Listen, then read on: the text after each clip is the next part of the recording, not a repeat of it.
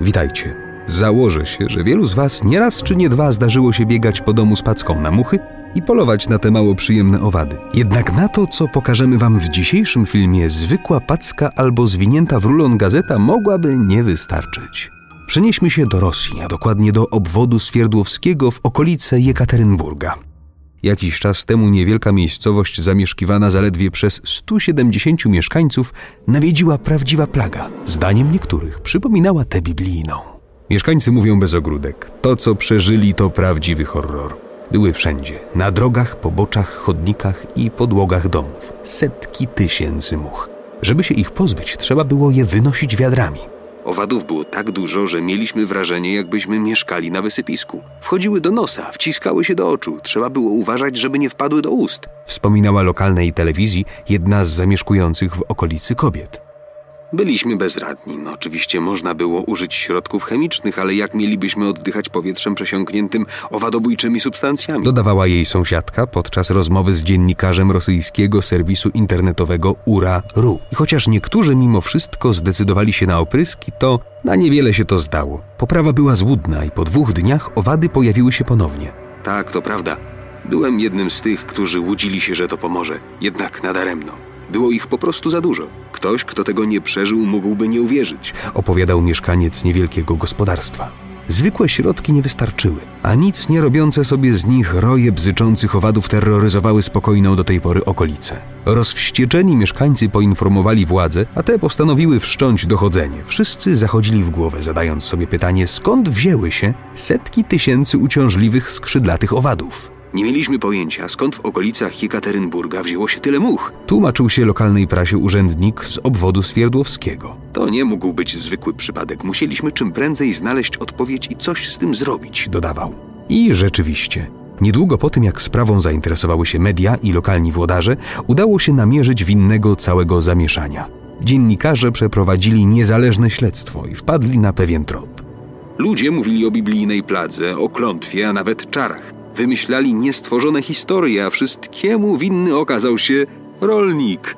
Mówi z przekąsem reporter, który był jednym z tych, którzy zostali oddelegowani do relacjonowania całego zajścia. Okazało się, że pewien lokalny farmer do użyźniania pola wykorzystał kurzy nawóz. Możecie pomyśleć, że nic w tym dziwnego, jednak bakterie znajdujące się w tym, co rozrzucił po uprawianej przez siebie ziemi, okazały się być doskonałym środowiskiem dla larw much.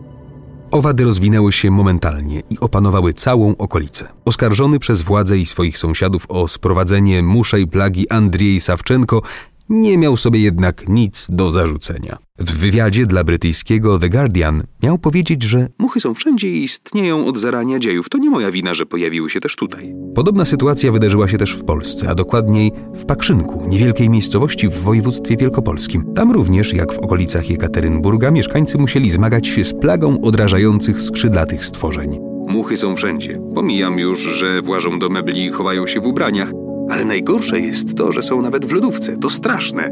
Mówi w wywiadzie dla jednej z polskich gazet kobieta, która od lat mieszka w tej małej, położonej pod gniezdem miejscowości. Te, które padły, musimy zamiatać nawet kilka razy dziennie. W przeciwnym razie deptalibyśmy po tysiącach owadów. Proszę mi wierzyć, nie ma w tym nic przyjemnego, dodaje rozgoryczona. Mieszkająca nieopodal pani Agnieszka mówi, że w tych warunkach nie da się normalnie funkcjonować. Przygotowanie zwykłego posiłku to droga przez mękę. Co chwilę trzeba przecierać wszystkie powierzchnie i w kółko myć naczynia.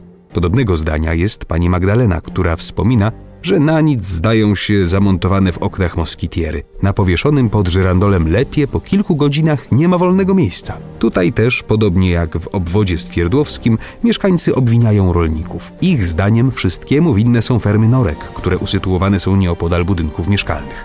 Jednak odpowiedź hodowców jest taka sama jak ta w Rosji. Mówią, że muchy były, są i będą, i najlepiej się do nich przyzwyczajać i pogodzić się z tą sytuacją. Zdaniem entomolog z SGGW w Warszawie muchy, które pojawiły się w Pakrzynku to tak zwane muchy trumienne, a ich występowanie, szczególnie tak liczne, rzeczywiście może być związane ze znajdującymi się w okolicy fermami. Ten rodzaj much żywi się resztkami organicznymi, a tych jest bez liku w zwierzęcych odchodach czy w padlinie. Jesteśmy pewni, że po tym filmie inaczej spojrzycie na samotną muchę latającą pod kuchenną lampą, albo przed telewizorem i przypomnijcie sobie, że są takie miejsca na świecie, gdzie zwykła packa może nie wystarczyć. To wszystko na dzisiaj.